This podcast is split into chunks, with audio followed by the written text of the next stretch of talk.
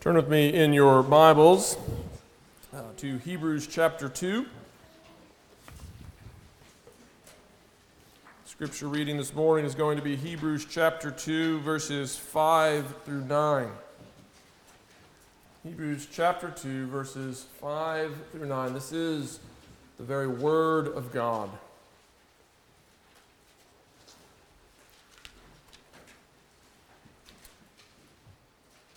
For it was not to angels that God subjected the world to come, of which we are speaking. It has been testified somewhere What is man that you are mindful of him? Or the Son of Man that you care for him? You made him for a little while lower than the angels. You have crowned him with glory and honor, putting everything in subjection under his feet. Now, in putting everything in subjection to him, he left nothing outside his control. At present, we do not yet see everything in subjection to him, but we see him, who for a little while was made lower than the angels, namely Jesus, crowned with glory and honor because of the suffering of death, so that by the grace of God he might taste death for everyone. That is the reading of God's word. Let us pray and ask for his blessing upon the preaching of his word here this morning. Father God, we come before you this morning humbly asking that you would remember your promise and not allow your word to return to you void. But Father, may your word be at work through the ministry of your Spirit here this morning, that those who hear might be renewed, that they might be transformed, that they might be equipped to bring forth every fruit of righteousness that you have prepared for them to do. We pray this in Jesus' name. Amen. I want you to imagine John the Baptist languishing in Herod's prison. We are told that John was the last and the greatest of the Old Testament prophets, the, the last of the prophets who pointed forward to the coming king, and the one who had been privileged to announce his imminent arrival. And yet, because he had been faithful, not, not because he had neglected, but because he had been faithful to his calling, because he had not failed to call even the rich and the powerful to repentance. He was now Herod's prisoner. If Jesus was the Redeemer King, if, if Jesus was the one who John had announced him to be, it didn't make sense. If Jesus was, in fact, the long expected Savior, if he was the promised Messiah, it didn't make sense to John while he was in prison. And so he sent some of his disciples to Jesus to ask, Are you the one? Or should we look for another? I wonder if you've ever been there. I wonder if you have ever been so confused and, and just weighed down by your circumstances that you began to wonder if Jesus was really the Savior you thought him to be. You began to wonder if he was truly the one. It's the question that the Hebrews who received this letter were facing. Because of their devotion to Jesus, because they had received him as Lord and were now resting upon him for salvation, even as they endeavor to follow him in the course of their daily life, because of their faith, they were now facing persecution of various sorts. This is not what they thought salvation would look like. And like John before them, they were wondering if Jesus was the one, or should they look for another? Most of us have never faced the kind of persecution that John faced, or the, the persecution that the Hebrews were facing. There are those in the world today, of course, who, who do face such persecution, but the, the persecution that we have faced, while it may be increasing and while it may grow in the years to come, to this point, it has been mild by comparison. And yet, nevertheless, the trials we face are not always mild. The difficulties that we must endure, the, the hardships that we have to pass through, they are often severe. Troubles are a part of life in this fallen world. And if you haven't realized it yet, you will soon enough. Receiving and resting upon Jesus for salvation does not make your troubles go away. If anything, it sometimes makes them grow. And that is why we are tempted in the same way that John was. That is why we are tempted in the same way that the, the Hebrews were. We are, we are tempted to go looking for a better Savior. We are tempted to go looking for one who will deliver us from the trials and the tribulations of this life. And it is that temptation precisely that the author of Hebrews is addressing. The Hebrews who, who received this letter, they were being tempted. They were being tempted to go back to Judaism because they believed in Judaism. They would regain the protection of the angels through whom that law had been delivered. They knew the Old Testament story, they knew the power of, of God's hosts. They knew the way that they could protect and work for God's people. And so they wondered if those angels might not be a better Savior than Jesus. And the author is pleading with them not to make that mistake, pleading with them not to go that route, not to drift away from the gospel which they had heard and, and believed. And as we've seen on previous Sundays, he, he supports that plea first with a, with a warning. He asks them, How will you escape if you neglect such a great salvation? In other words, he is warning his readers that forsaking the gospel, the, the gospel that was declared by Jesus Christ himself, the, the gospel that was attested by the very power of God through, through miracles and, and gifts of the Spirit, to forsake the gospel of Jesus Christ brings with it dire and eternal consequences. The one who forsakes that gospel will not escape the coming judgment. And so, this was his first reason the, the great danger of neglecting this salvation. But now he pairs with that a, a positive reason, a, a second reason. He points them to the eternal reward of following Jesus. He, he says, now or, or for, depending on your translation, it was not to angels that God subjected the world to come. The implication of what he's saying is that the world to come was not subjected to angels, it was subjected to Jesus. Jesus is the ruler of the world to come. And so his logic works like this he is, he is saying that because Jesus is the ruler of the world to come, if we would have an inheritance in his coming kingdom, then we must not drift away from the gospel that proclaims him King, Lord, and Savior. We must pay much closer attention that we might not be moved from the hope of the gospel that we had believed. And it is that argument that I want us to consider in some detail this morning. And I think to feel its weight, we first have to understand what he means when he says that Jesus is the ruler of the world to come. Then we must see how he became the ruler of the world to come. And finally, we must see why he became the ruler of the world to come. So let's begin just with the simple fact Jesus is the ruler of the world to come. It's, it's the clear implication of verse 5. He writes, For it was not to angels that God subjected the world to come, of which we are speaking. Now, that little word for at the beginning of, of verse 5 is, is significant. Some translations have now, but it's, it's really the same word that he used at the beginning of verse 2. The author is using that word because he wants to connect these verses with verse 1.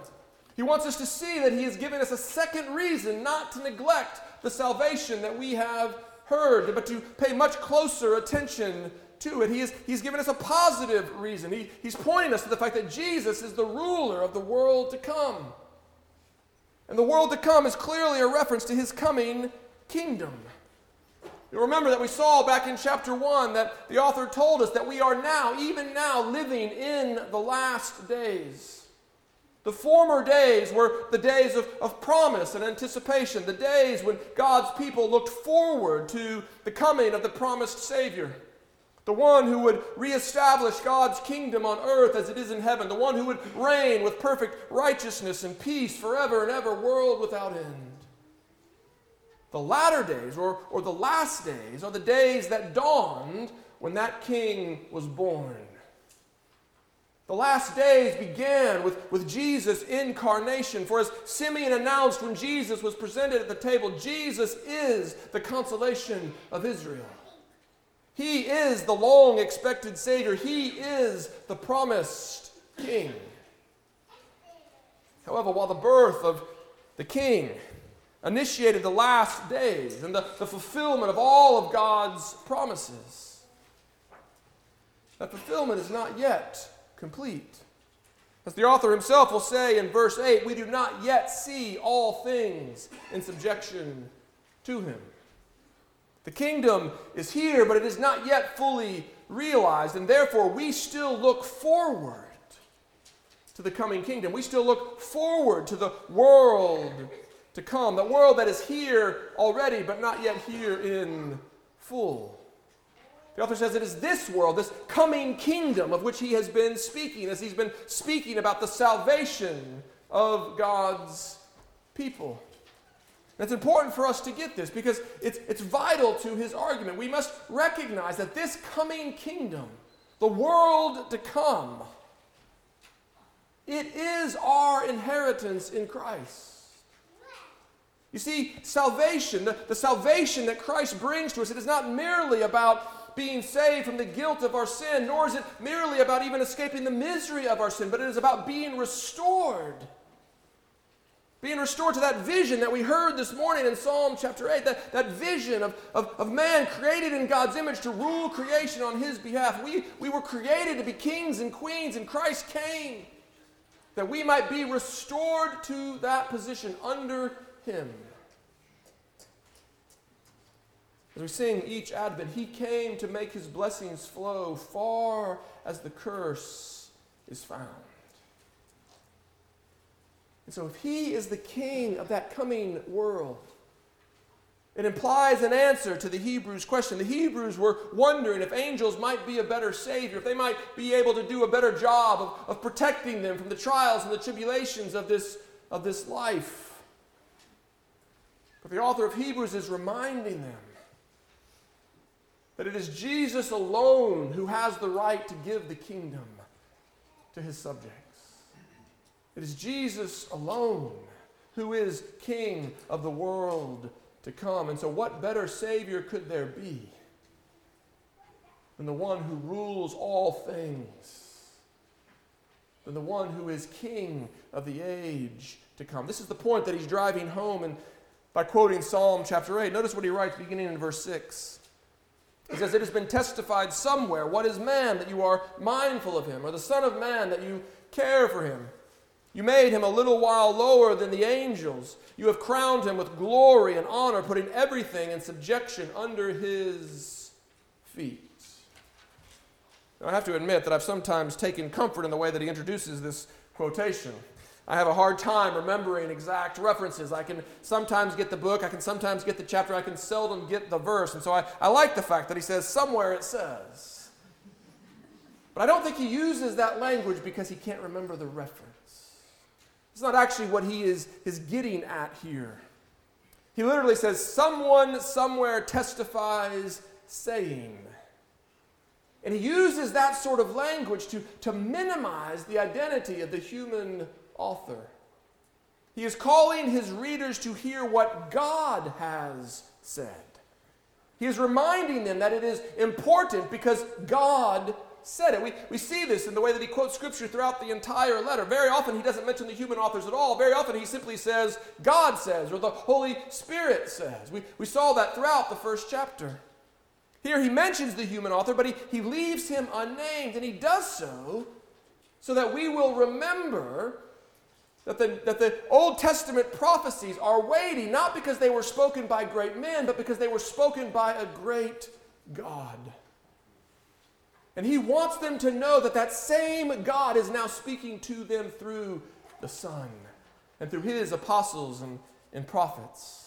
He wants them to know that this is the very word of God to them. And so, having indirectly reminded them these words are important because they are the words of God, he proceeds to ask the central question of the psalm What is man that you are mindful of him? As I said, the, the quote comes out of Psalm 8, and you'll remember that Psalm 8 begins with, with David contemplating the majestic glory of God, the glory that he sees revealed in the heavens above. And as he contemplates God's glory, as he, as he re- look, just beholds all the wonder that is revealed in creation, he cannot help but wonder God, if you are capable of all of this, if this is but the, the work of your fingers, what is man that you are mindful of him? Why would, would you put all of creation under his feet? Why would you give him dominion over all the things that you have made? Why would you crown him with such glory and honor? This is David's question. The Lord caused David to think that all of creation had been subjected to man. It must be that he is reflecting upon the words of Genesis chapter 1. Remember what we read in the creation account. We are told that God said, Let us make man in our image, after our likeness, and let them have dominion over the fish of the sea, and over the birds of the heavens, and over the livestock, and over all the earth, and over every creeping thing that creeps on the earth. And so God created man in his own image. In the image of God, he created him, male and female, he created them, and God blessed them. And God said to them, Be fruitful and multiply, and fill the earth and subdue it, and have dominion over the earth. That was God's mandate for the creatures whom he made in his own image, his mandate for mankind. And think about what those words mean. As I said, those words mean that God created us. He created human beings to be kings and queens in His creation. He created us to have dominion over His entire universe, to rule it on His behalf. That is what you were created for. And it is that unimaginable privilege that sends David's mind reeling. But of course, man never fulfilled this grand calling. Instead of ruling under God's dominion, our first parents rebelled against God. They refused to rule as His representatives, as His image bearers for His glory, and instead they sought to create, they sought to claim the throne of God for themselves. And thereby their dominion and their authority was frustrated. Because of their treasonous rebellion, creation now rebels against us. Rather than willing submission, creation now resists our rule at every term. Instead of flourishing, we now experience futility. And this is why the New Testament authors began to see Psalm 8 as a messianic prophecy, as a preview of Christ's messianic kingdom. By becoming a little lower than the angels for a time in his incarnation, Jesus, through his death, had reclaimed for mankind, as our representative, the crown of glory and honor. He had reclaimed the rightful dominion that mankind was supposed to enjoy. We were created to be instruments of God's dominion. We lost that privilege in the fall, but now through his work of redemption, Jesus can restore us to the position for which we were created. He now rules all things on his Father's behalf. He has become the King of creation. And if we will stand with him, then we will again be image bearers of God, ruling for the good and the glory of our King. There's a problem. There's a problem. The problem is we don't yet see Jesus. ruling all things. We, we don't yet see everything in subjection to him.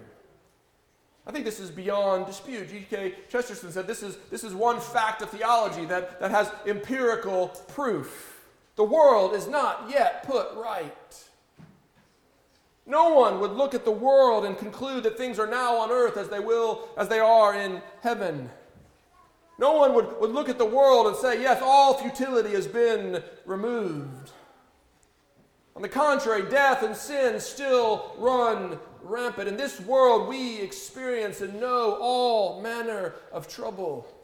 In fact, as I said, that trouble is the problem. That trouble is the reason why we are tempted to go looking for, for better Saviors. It's, it's what tempts us to wonder if Jesus is truly the one. And so it raises an important question How do we know? If we do not yet see all things in subjection to Him, if His will is not presently done on earth as it is in heaven, how can we know that the world to come has been subjected to Jesus? How can we know that in Him we will, in fact, inherit a kingdom? What is our guarantee? This is the question that the author is answering in verse 9. Look at what he writes. But we see him who for a little while was made lower than the angels, namely Jesus, crowned with glory and honor because of the suffering of death, so that by the grace of God he might taste death for everyone. Hear that again. Hear, hear what the author is saying. We don't yet see all things in subjection to him, but we see him. We see Jesus. We see Jesus, who for a little while in his incarnation and death was made lower than the angels, but now has been crowned with glory and honor through his resurrection, ascension, and, and session at the right hand of the Father. Jesus' incarnation and death was his humiliation, but with his resurrection, he was exalted. He was glorified. He was crowned and, and seated on the throne at his Father's right hand. And so, yes, we may not yet see creation subjected to him, but we see him on the throne. Now, obviously, we don't see him with our own eyes. Remember, the Hebrews didn't either. The ones who received this letter hadn't seen Jesus with their own eyes. How then can the author say, We see Jesus? Because we see him in the words of God, in the words of Scripture, the words attested by the very power of God through the ministry of the Spirit. We see Jesus in his own divine revelation. We see Jesus with the eyes of faith. And with those eyes of faith, we see the resurrected Lord sitting upon the throne. We see him establishing his kingdom, and we can know that if he has conquered sin and death, if he has risen victorious as the first fruits of the resurrection, then his kingdom will not fail to come. If we see the first fruits, if the first fruits have already been harvested, then we can know that the full harvest will not fail to come. This is what the author is telling us. If Jesus is in fact risen, as you know that he is because you see him with the eyes of faith, if Jesus is in fact risen, then you know, you know that his kingdom will not fail to come. And not only will his kingdom come, but it will come for us. It will come as our inheritance. Look again at what he says. He says that Jesus was crowned with glory and honor because, why? Because of the suffering of death.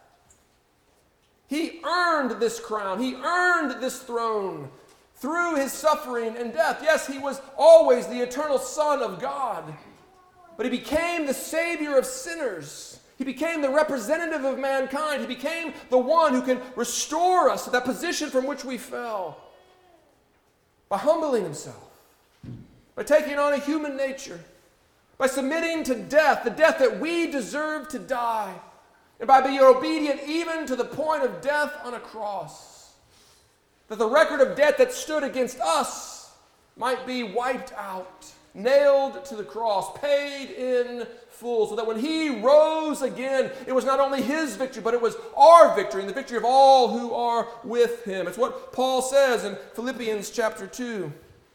Because he was obedient even to the point of death, God has highly exalted him and bestowed on him the name that is above every name. And he did this according to his grace for us. Notice what the author says By the grace of God, he tasted death for everyone. This doesn't mean that every single person will be saved. The, the New Testament as a whole makes that clear. But because he tasted death for everyone, the New Testament can proclaim without wavering that everyone who receives and rests upon Jesus for salvation, all who call upon his name, whoever believes in him, they will be saved. The one who receives and rests upon Jesus Christ will never be put to shame, for his kingdom is forever. Jesus tasted death not merely so that he could be exalted to glory, but so that he could bring many sons to glory, as the author says in verse 10.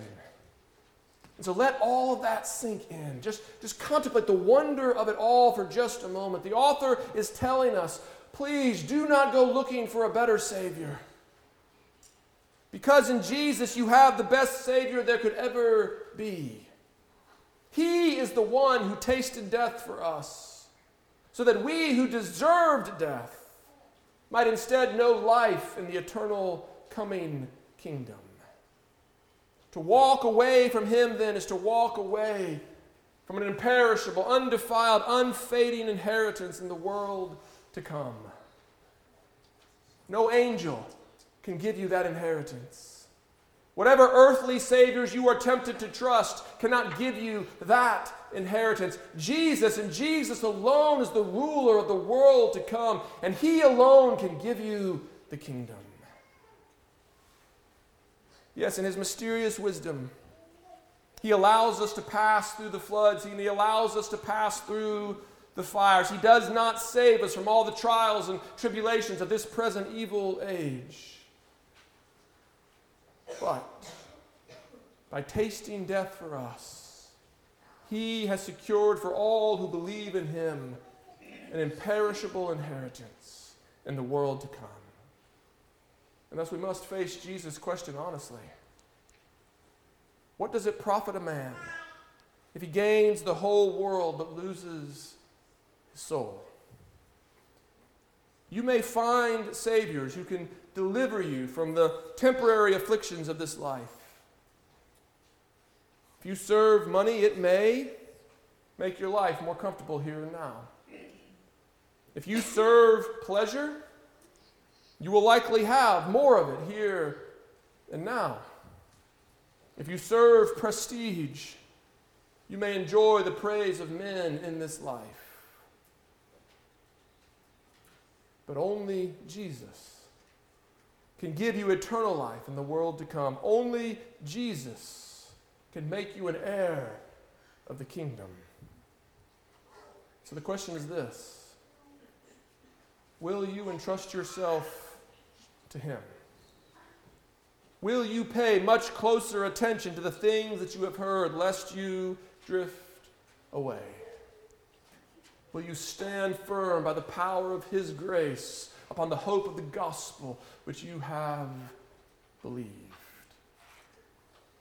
To get to Canaan, the Old Testament people of God had to travel through the wilderness. It's the same for us today. But if we will follow him, he will not fail to lead us to the promised land. And because he will not fail, because he is the ruler of the world to come, who delights to give the kingdom to his people. That's one reason we call this good news. Do you believe that? Amen. Let us believe it together. Father God, we rejoice in your goodness to us. We rejoice in the promises that you have made. And even more, Father, we rejoice in your faithfulness to those promises, a faithfulness first demonstrated in the gift of your Son, Jesus Christ, who is the guarantee of our salvation. Father, give us the eyes of faith to see him even now, crowned with glory and honor, seated at your right hand, that we might know that whatever circumstances you call us to pass through in this life, that there is no power in all the creation, spiritual or otherwise, that can separate us from your love or thwart your purposes for working for our good. Father, give us this faith that we might walk in it all our days. We pray in Jesus' name. Amen.